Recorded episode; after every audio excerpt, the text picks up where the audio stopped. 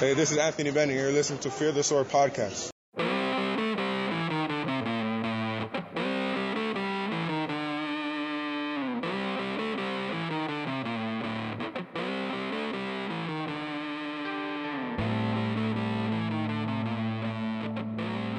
Hello and welcome everyone.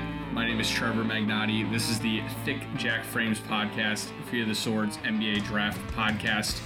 Doing something a little special today. You're not just going to hear me, you're going to hear our guest as well. He writes for or, or writes and records for Red Team Scouting. Um, they have a very good podcast and a very cool website, redteamscouting.com, that um, is one of my go-to draft resources. Um, and he is a Cavs fan as well. So I'm looking forward to kind of getting away from the prospect profiles tonight and get into talking a little bit about the philosophy of how we rank and how we rate prospects in this 2019 class. To help me do that today is Eustachio Raleigh. You can find him on Twitter at EVR1022.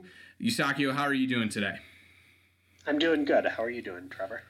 Doing great. Um, so really one of the main reasons I wanted to have you on today is you guys do a great job, particularly with your with your podcast, about having really quality conversations about why you rank prospects the way that you do and what you value in scouting these different these different players when it comes to the draft. So I wanted to have you on and kind of kind of center ourselves as we really get into draft season on what we should be looking for for the Cleveland Cavaliers with their two picks, the fifth pick and the 26th pick. They've kind of got, you know, the best of both worlds in in the first round. They've got an early pick that they could potentially use on, you know, a quote unquote star talent um, with possibility there, and then a late pick in the first round where you can really kind of find some really good value if you're looking in the right places. So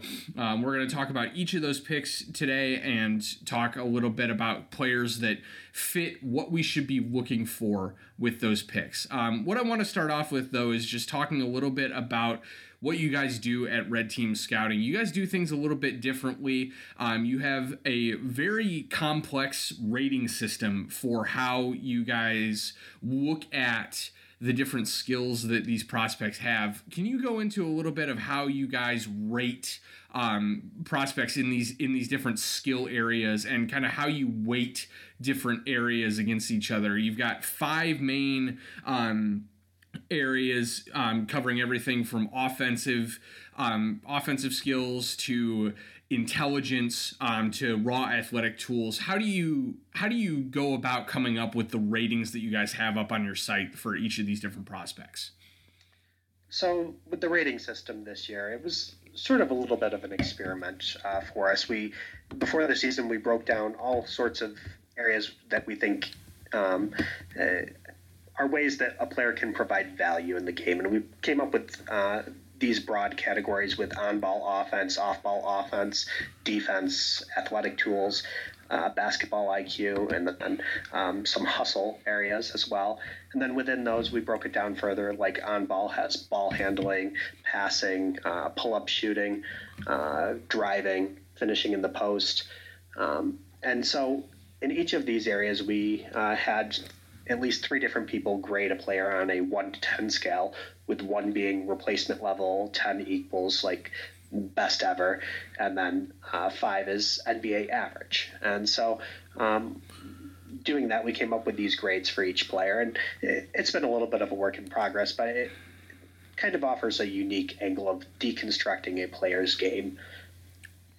Yeah, I think the the main thing that I've really enjoyed is is kind of getting to know kind of how how you value like prospect level talent in each of these areas compared to like an NBA average. So like you look at a guy like um, Cam Reddish and you see you know a lot of fives and sixes in his um, stronger skills, and then kind of some twos and threes a little bit later, and then you go to a player like Zion Williamson, and you see start seeing more of like the sevens, eights. So you guys what you guys are saying basically there is is that like for instance you look at you look at Zion's athleticism you're saying that he's well above average for your typical even NBA player, whereas a guy like maybe Nassir Little, who ha- has a little bit lower ratings, is is more kind of along the lines of, you know, your t- your typical maybe like end of bench guy um, in some of the areas that he's stronger with. Is that is that kind of how I'm reading that? Yeah, that's accurate. Okay. Yeah. So like for Zion, he has a ten in leaping. So basically, we think from the moment he steps on an NBA court, he will be uh, one of the top two or three uh, explosive leapers in the NBA.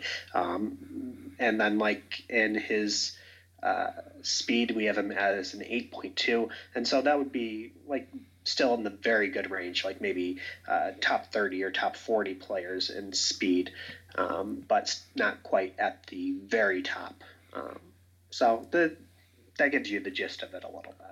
Yeah, I, think it's just a really valuable way to look at kind of multiple angles and and kind of really see how the marriages of these different skills um, can work together because you start to see guys like, you know, maybe uh, um, maybe again going back to Reddish because he's a guy I, I looked at today. Um, you you start to see areas where you know his raw talent level in terms of his ability to execute skills is pretty high, but then you look at his awareness and intelligence and it's a little bit lower, and then you can start to have the conversation of, well, how functional is his is his actual is that actual skill if he doesn't have the intelligence to apply it. When you're looking at a guy like him versus a guy like maybe a Grant Williams who we know is a little bit more of a high IQ guy, um, how do you how does that influence where you're ranking these guys on your board? Um, how how do you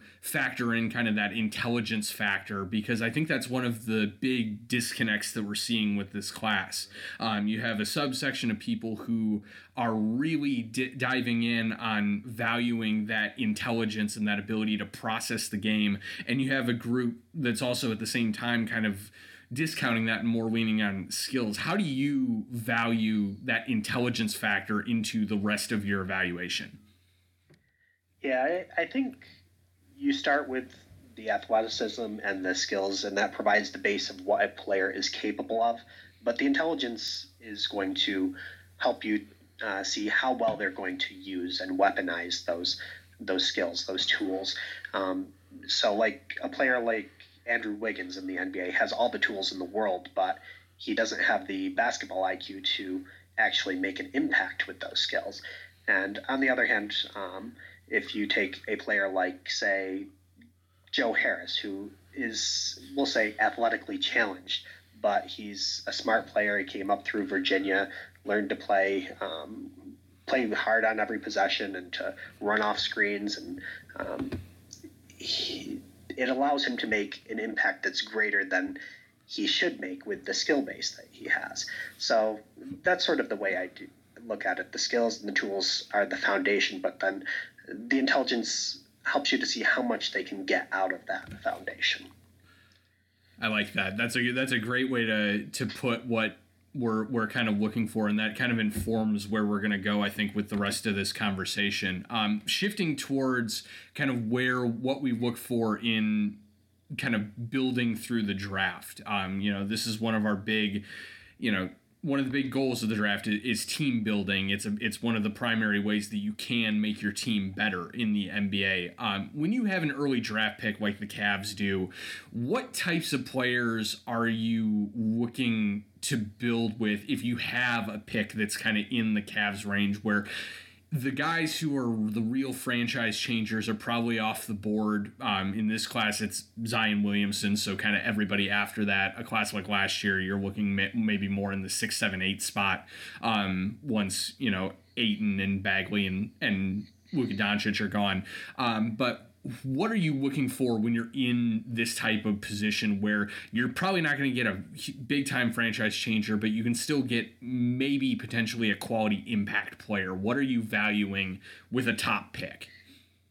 Yeah, so I, I think it starts with uh, deciding on your opinion of this specific draft class. Um, because, like you said last year, there was a little bit more depth for those uh, home run shots. Like Trae Young was the fifth pick last year, and obviously he's becoming uh, the centerpiece of the Atlanta rebuild.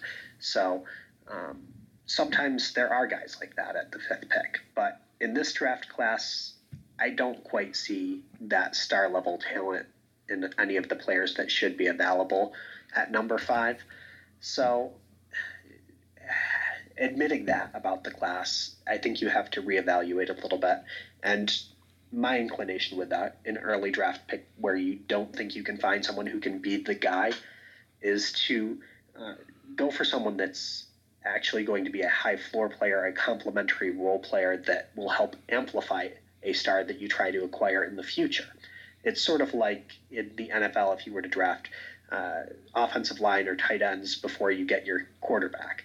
Um, there's guys that are going to help that quarterback succeed later on, um, creating that environment. And so it's the same concept. You want to create an environment where a star can be successful down the road. And so those are the type of players I'm going to look for if I don't think anyone on the board can be that superstar down the road. And anybody that's followed along with my thoughts on this podcast can know that I agree with that. That's kind of where I put my value as well. Um, valuing guys like Jarrett Culver and DeAndre Hunter over maybe the more high swinging ceiling guys like RJ Barrett and Darius Garland.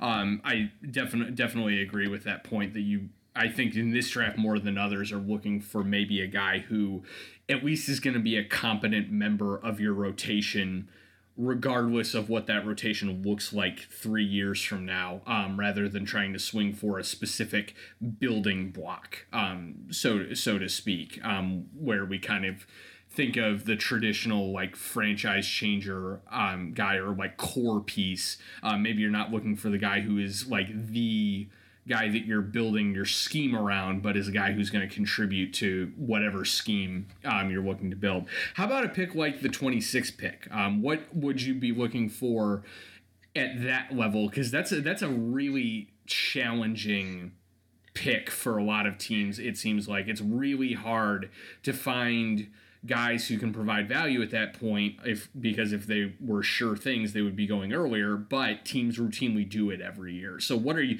what are you looking for with that spot?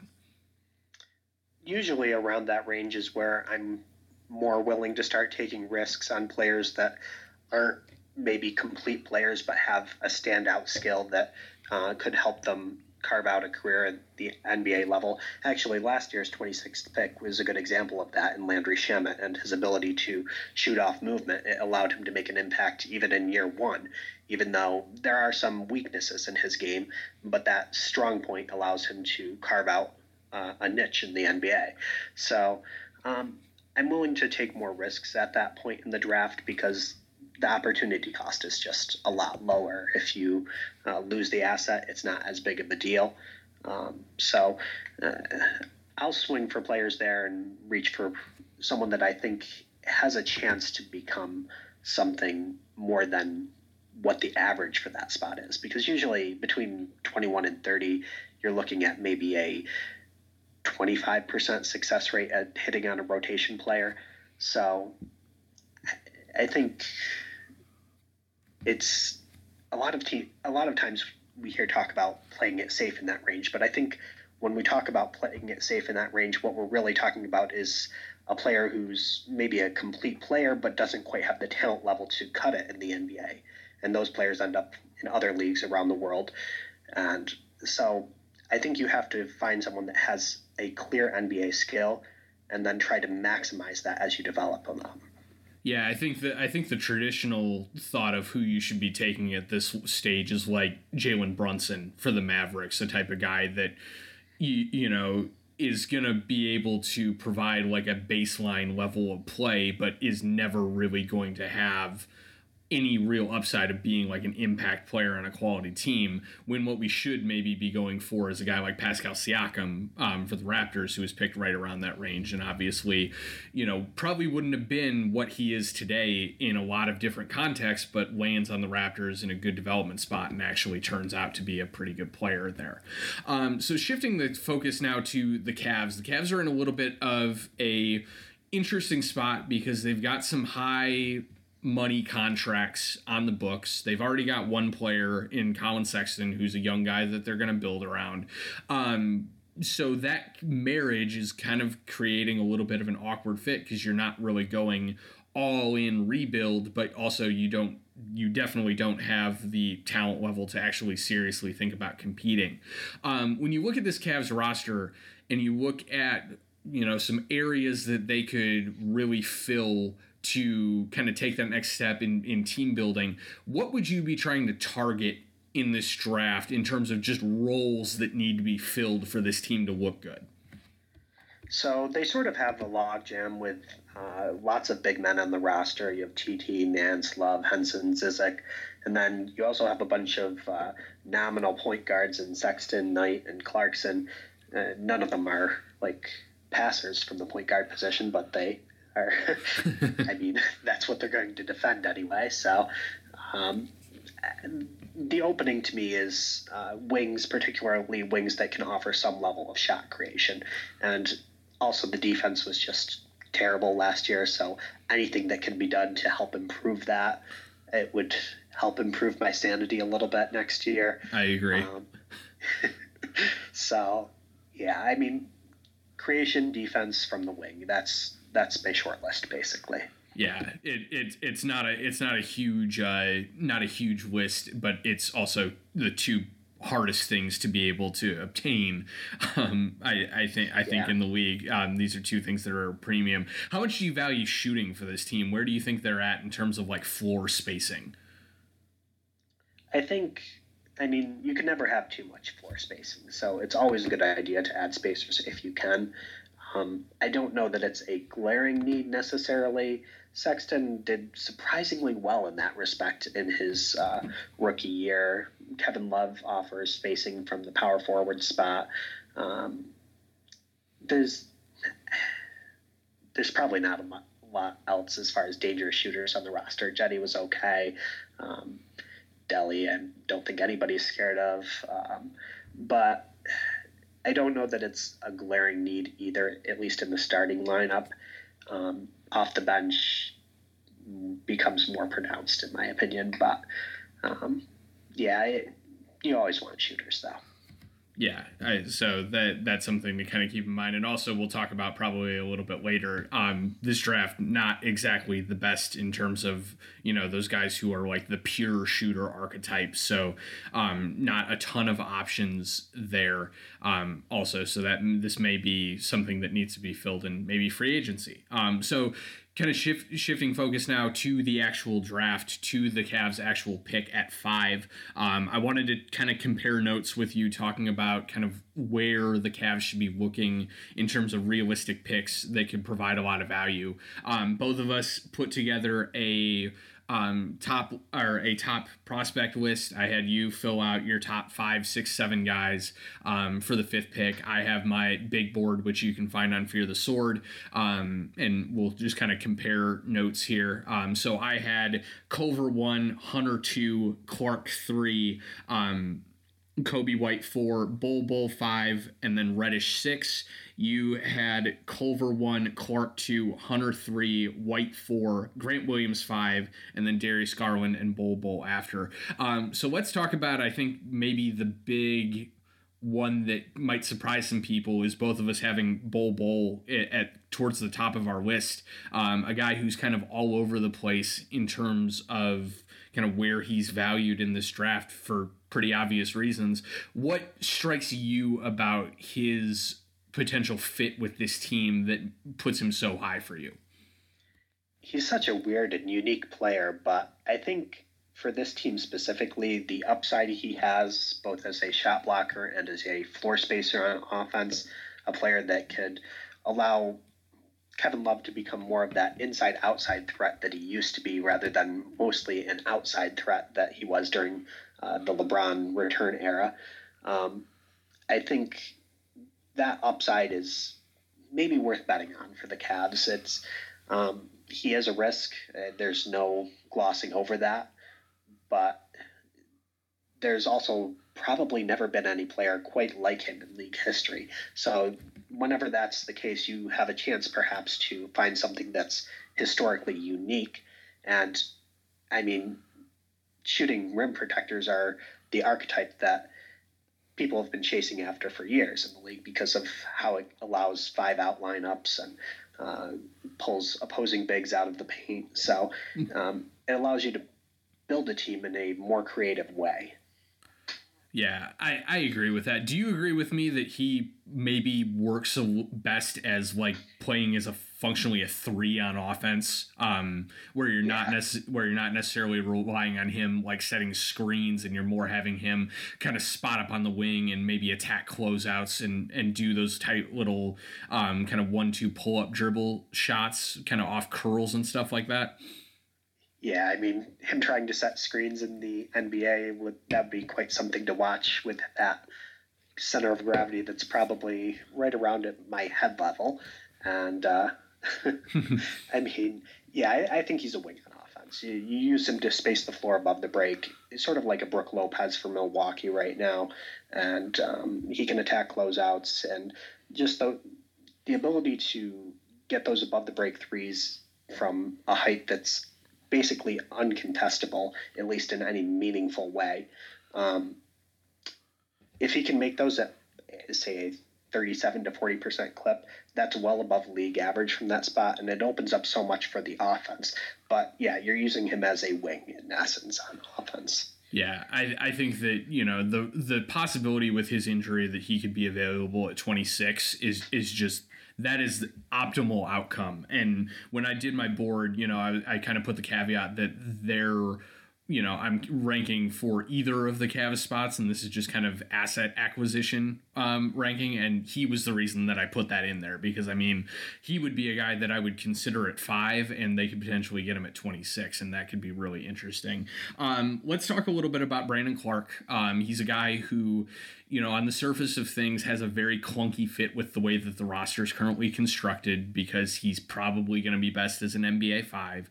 Um, what draws you to Brandon Clarke on this team, and what do you see his avenue to? kind of a, a, to a starting spot or a rotation spot being with kind of moves they can make from there. Yeah, he's such an interesting player. And now, like the archetype that you said, like you mentioned it on your board there, that he can be a five on offense and a four on defense. And now Cavs fans may have some bad memories of when Tristan, when he was younger, was like that, and it was difficult to build, uh, to find the right big man to pair with him. But with Kevin Love already on the roster and being a guy that can uh, defend post players and clean the glass on defense, space the floor on offense, there's a nice ready-made fit for Brandon Clarke uh, to be in a, a, role that fits him on both ends of the court right from the get go. Um, and I think like Clarke is an older prospect, but if you look at his game and like think about what upside indicators are in general, I think Clarke has everything but youth. He has unbelievable athleticism. He uh, has a great IQ, anticipation, timing on the defensive end, and um, plays with a high motor on both ends of the court. So um, I think right now he his shot blocking, his finishing, you know you're going to get those, and he's going to make an impact in those ways. But he also has the tools to become more than he is right now if he improves even slightly in his ball handling, he could become a really powerful face-up threat against opposing fours. Um, maybe even some isolation here or there. He has great touch around the rim, so there's a chance that he could extend that to short corner jumper or even a corner three. Um, but even as is right now, I think he provides a lot of value. But uh, we can't just look at him as a low upside prospect because he's old. It just doesn't add up with the rest of the uh, skill set. Yeah, I definitely think you're right. I think that the, his shooting transformation really kind of opens up a high higher level than I think he's getting credit for in terms of upside. But I think that that kind of creates an interesting question of like how likely is he to reach his upside on this specific team? Um, is he a guy where if you are drafting him, you know, you maybe kind of try to run out the clock on Tristan and Larry Nance and kind of let him sit and develop behind those two guys and maybe get kind of spot minutes, or do you immediately try to look to move to one of those guys if you're if you're taking Clarke at five? I might look to try to move Tristan right away. Um, he's, I believe, he's expiring next year, and um, there are some redundancies there with their skill sets. Um, but at the same time, you don't want to rush his development because what he really needs to be successful is a guard that knows how to pass, and that's something the Cavs do not have on the roster right now. So I, I think you want to shield him from starting lineups at least until the Cavs can acquire somebody who can set him up on a regular basis. Um, so I would try to blend the two approaches, but I would I would see maybe shop Tristan at the deadline, maybe not during the summer, but um, have him operate as a fourth or third big for the first couple years until you build up the roster around him. I agree with that, and I think that's one of that presents one of the things that I harp on on here a lot is that ceiling in a vacuum is not ceiling functionally, and I think that the Cavs present a really tough situation just because of the way that the contracts are, the way that the roster is currently set up, and their ability to actually acquire the talent that they need to make an optimal situation for Clarke maybe puts him a little bit below um, Hunter and and Culver in terms of the likelihood that he's going to reach his ceiling. So that's kind of why I had him a little bit lower. Um, let's talk about Culver. Um, he's kind of the hot name, um, particularly on Cavs Twitter. Um, I like to think I have had a decent part in creating that. So let's get that from someone else um, just to back me up. So what draws you to Culver as a fit for the Cavs? I mean, I think he has everything the Cavs need. I think he's the perfect guy to um, add a level of shot creation from the wing, help shore up the defense. Um, it gives us a longer window um, or a longer leash on letting Collin Sexton develop in that primary, uh, in that point guard role. He, he's not really a facilitator there, but with Culver playing next to him, he doesn't necessarily have to be a high level passer as much. And um, so I think Culver just he does it all, in my opinion. He's he had a really tough um, situation at Texas Tech. Like their offense was not. Um, it was messy in the half court. Yeah, but he, he was getting triple teamed for much of much of conference play. Yeah, but he made the best of it, mm-hmm. and like he, he took a 9% usage jump from his freshman year to his sophomore year. He handled the load on offense and he maintained a reasonable efficiency level at 54 true shooting. That's not outstanding, but it's good considering the circumstances. And he was creating most of the shots for his teammates. Uh, he led an assist rate by like 6%. Um, he was making impact plays on defense it, like his ability to attack off the dribble, I think it's very underrated. If you watch that championship game closely against Hunter, it's true that he didn't have a good game statistically, but over the course of the game, he sort of got a feel for what Hunter was and was able to get to his spots better as the game progressed. And that's difficult to do against Hunter, who's one of the best point of attack defenders in all of college basketball, who has a size edge on him in height and wingspan and uh, weight and strength. And he was able to manipulate him to some degree as the game progressed. So um, even though it doesn't always show up in the numbers, there's a very there's sort of this advanced tactical understanding that he has in those one-on-one situations that provides him with an upside that I think he doesn't always get credit for from the consensus. Yeah, I, I definitely agree with you on that. That's like the most underrated part of his game is just his ability to kind of almost machine learn a, a, team's system and a team's tendencies as the game goes on um, is really impressive. Speaking of DeAndre Hunter, he's a guy that you know is is up in the conversation for the Cavs as well. Gets compared pretty favorably to Culver a lot. You know, they play the same. You know, they look to play the same position. They kind of had similar tendencies at at the college level. Um, what puts Culver over Hunter for you? In regards to the Cavs specifically, um, it's that shot creation. I think Hunter can be a very good offensive player, but he's definitely in the role player category for me on that end. I think he'll be an 18 to 20% usage guy that can space the floor, attack a closeout, handle an ISO or a post up here and there. Uh, maybe run an occasional secondary pick and roll, but he's not really going to be a guy that you run your offense through, but rather a guy that uh, attacks warps that the primary guy creates. And so, on the other hand, Culver can be that guy that takes on more of that primary creation burden. That's what separates them for me on the offensive end of the floor. And what Culver brings is just more of a need for the Cavs right now. Yeah, I, I agree with that. Um, do you agree with kind of the notion that Hunter's offensive ceiling is isn't as high as as what Culver could potentially bring, um, just because of the ball handling?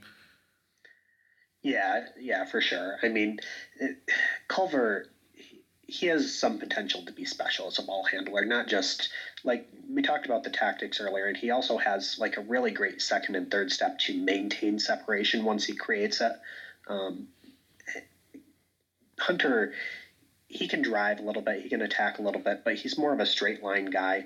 Um, he doesn't have a lot of shake. He's kind of stiff a little bit. He's still very effective, even with his sort of mechanical style, because he's very technically sound, but he's not going to improvise or create something out of nothing for a team that in a way that Culver can. He's still going to be a very useful offensive piece for a team, Hunter, because mm-hmm. he also has some extra size uh, compared to Culver, so you can play him at the three, you can play him at the four in smaller lineups, which opens up some more options. But he's definitely more of a third option on offense, whereas Culver can be sort of a number two or a number one B perhaps option on offense. Yeah, I, I, I definitely agree with that. Um, you know, Hunter, while I think he has the talent to be a very good third option on offense. That's that's kind of where he is going to peak out. He's he's just not a good enough ball handler and, and does not have the pull up mechanics that you know Culver has demonstrated a little bit. Um, so let's shift away a little bit from the top pick and get a little bit more granular um, into the weeds of the 26 pick. Um, this is just going to be kind of just a little bit rapid fire. Let's talk about just all of the options here. So we talked about hitting home run swings, um, and immediately the names that jump out to me out of your list that you sent me of potential targets, which was Chuma Okeke of Auburn, Nickeil Alexander Walker of Virginia Tech, Talen Horton Tucker, Devin, Devon Dotson of Kansas, Ty Jerome of Virginia, and Cam Johnson of UNC. Um, Devon Dotson and Ty Jerome, I think, can be kind of tied in together here because both of those guys are kind of like they look like utility point guards who don't have a lot of upside. Um, given what we've talked about with that 26 pick, uh, what's the draw of Jerome and Dotson for this team? So Jerome, he um, is a guy that he, he's six five, so he's sort of he's on the light side. I would call him a combo guard he brings a level of ball handling and passing to the table, but he's a strong defender. He's Virginia used a ton of off-screen actions in their offense. He's a really good off-screen shooter and shows good technique in that regard, which would add an element that the Cavs currently just don't have on the roster that they haven't had since Korver was traded. Um, and I think he could um, like it, suppose Culver was the first pick, Jerome would be a guy that would fit really nicely next to him in some secondary lineups, um, as, adding a little ball handling, but also knowing how to play off of Culver. And then Dotson, um, sort of similar in some of those respects, really good defensive player at the point of attack, really accurate shooter. Um, I think Dotson has the athleticism to perhaps have some upside beyond what Ty Jerome has Um, his game isn't necessarily that developed on ball, but the tools are there that if he um, can improve his skill level a little bit, he actually has some starter potential, in my opinion. I think he could be one of the top three or four point guards in this class if he hits. Um, but the the thing I really like about Dotson is that even if he doesn't hit in that regard, he's still going to be a useful player because of that defense, that three point shooting, and just some secondary ball handling and passing that he can bring to the table next to a wing creator. Yeah, being being one of the quickest players in the class and also being a very very good off-ball defender in particular makes him yeah. very palatable as as like a you know, a backcourt partner for what the Cavs have, I think, because you get a guy that can play make a little bit, you get a guy that can defend twos and and you know can really um, you know take point of attack assignments away from Collin Sexton and be useful off ball. It's it's a really good uh, setup. I would really like the defensive fit of uh, both of these guys. Um, I know that you are more of a Ty Jerome guy. Um, I personally am probably more of a uh, Dotson guy. Which one do you think has the better fit, just for what the Cavs what the Cavs are right now, and who would be kind of like outside of Culver, who would be like an ideal first pick to pair with one of these two guys? I've, I've actually come around on Dotson, and I have him higher than Ty Jerome right now. Too. Really? But um, yeah. Impre- interesting. Um, it, just quick tangent on that. Like um, the first game of the year that I watched, the Kansas Michigan State game there, and I was keying in on Cassius Winston, and I was like, man, he's just not that good. He's getting bottled up by this freshman point guard. He maybe he's not as good as I thought. And then like months later, I was thinking about that, and I'm like, oh, Dotson's just actually really good on defense. mm-hmm. Yeah, the first the first Dotson game I really paid attention to was the Stanford game, and he in a couple possessions just bodied KZ Okpala in the post, and that was that was really impressive. It's not every day you see a guy as small as him do that, and that speaks to the versatility of what I think he can bring on the defensive end. Um, so. Go ahead. Go ahead now with um, with kind of who your pairing would be. So for a pairing, I actually I kind of like the Dotson and Hunter pairing just because that would help bring an identity to the Cavs defense that it's that it just completely lacked last year. There was you, you, you mean com- so you mean competence? Yeah, yeah. I like.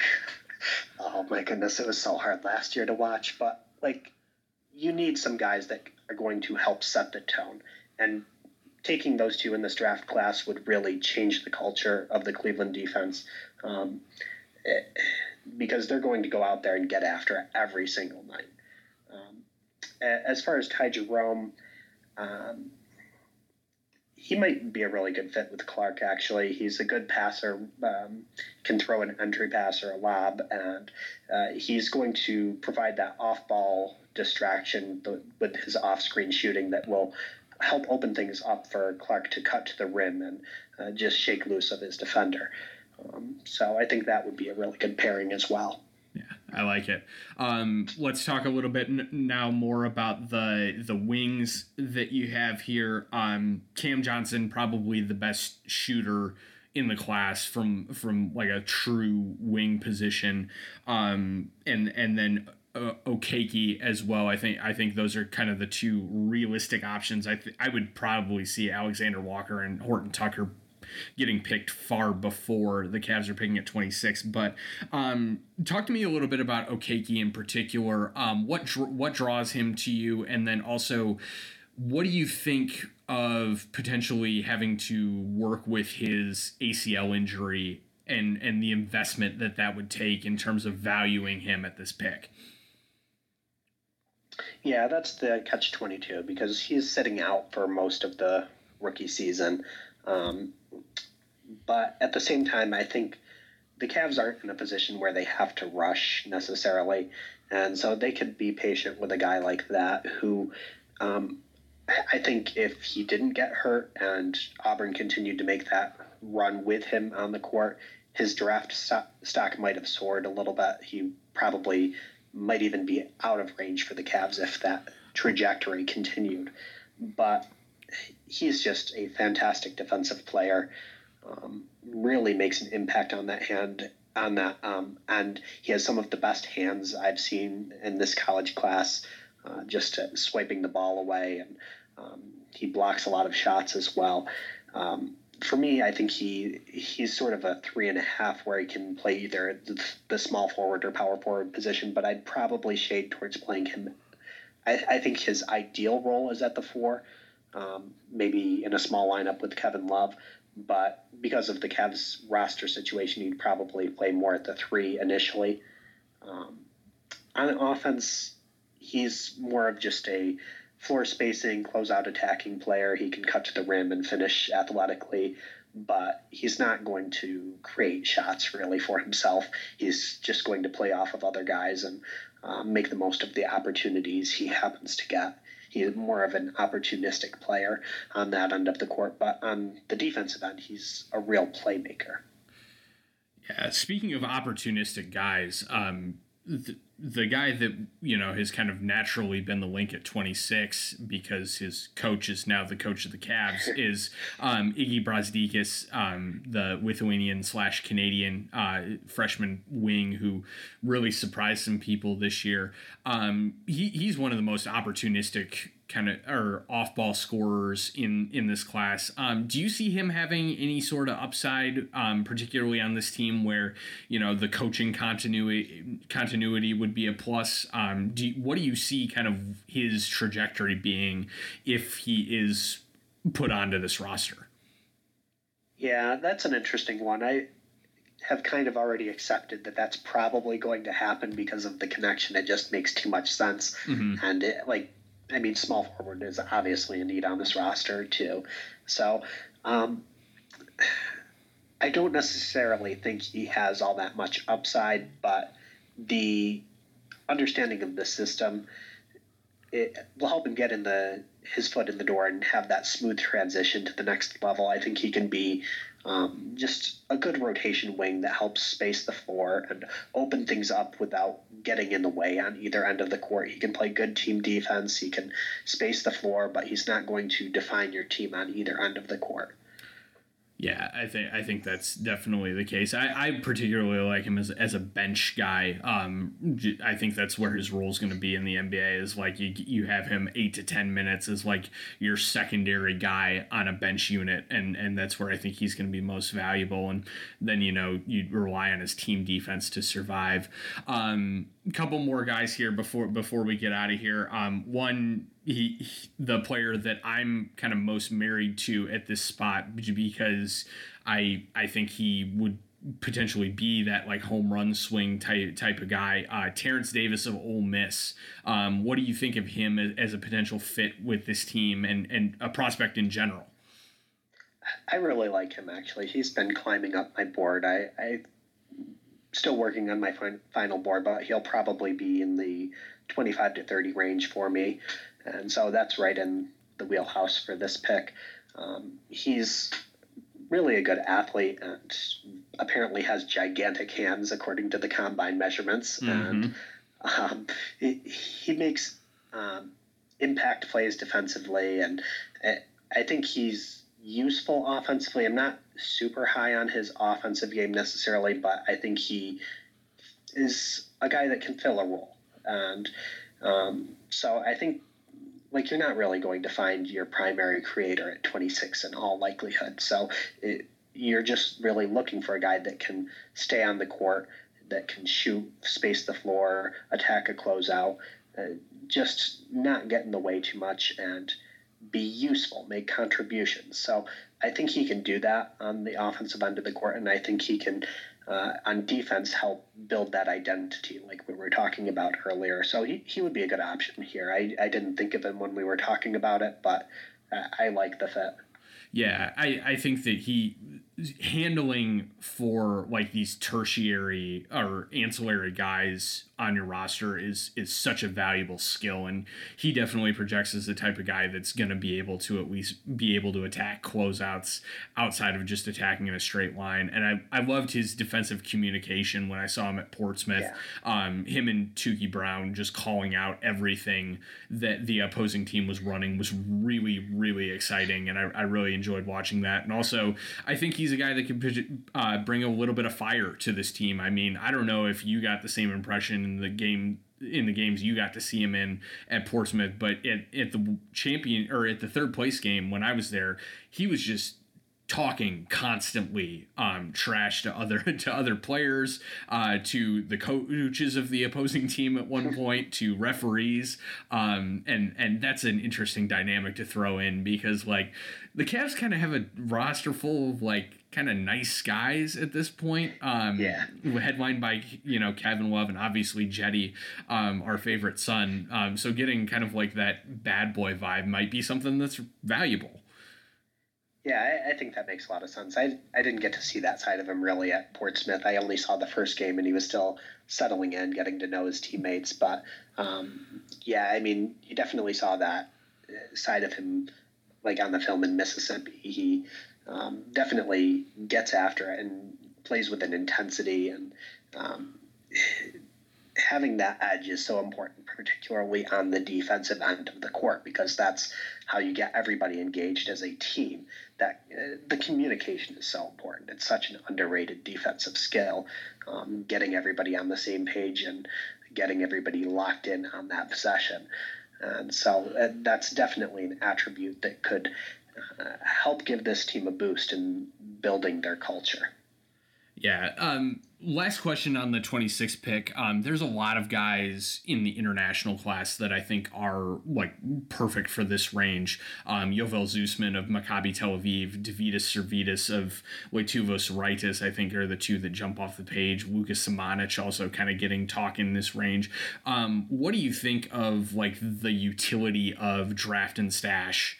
For this pick. I, I know it's not something that happens often. Um, most two recent examples, Nikola Milutinov um, for the Spurs, who is becoming an all EuroLeague type player for um, Olympiacos and might be coming over this summer. And then Anzejs Pasecniks, who has definitely not worked out for the Sixers so far. Um, what do you think of that type of move? You know, looking at one of those guys and potentially, you know, maybe leaving them over in Europe for a year to develop? I'm not opposed to that necessarily, but I probably would be more interested in that if they say traded down to 33 and 34 with Philadelphia um, and stashed one of the picks and brought one in immediately. Um, I think I, I, feel like 26 is a little bit too high for most of the um, draft and stash candidates in this class, but um, like uh, I, I, I like him a lot. I think he could be a useful rotation rotation piece down the road and fits some of the Cavs' needs. So um, he would be an interesting target in a trade down scenario. But at 26, I think there probably will be some better options on the board. It depends how the draft plays out, of course, but um, I would probably be more inclined to draft one of the players we talked about rather than trying to stash someone when there are so many immediate needs on the roster. Yeah, I, I agree there. Um, so, last question before we get out of here, uh, just because I think that it's worth talking about. We talk about kind of the smart moves that the Cavs could make tonight. Um, we might as well consider the idea that they're going to go back to their roots and do something really chaotic. Um, what is your nightmare scenario? for for both of these two picks like what is what is the worst possible combination they could walk out of the draft with oh man I, I try not to think about these things, but the possibility is there. Oh, it is. Uh, probably something along the lines of like if they just go out in left field and decide that they fall in love with Nassir Little in an interview and grab him at five, like they did with Dion Waiters, who was projected like 13 or something and then like a KZ Okpala at 26 or something like that. Um, Cam Reddish would also be pretty close to a nightmare scenario for me, but I, I at least think he can do some useful things at an NBA level, even if I think he's overrated. Nassir Little, I just I'm I'm not even sure he's an NBA player.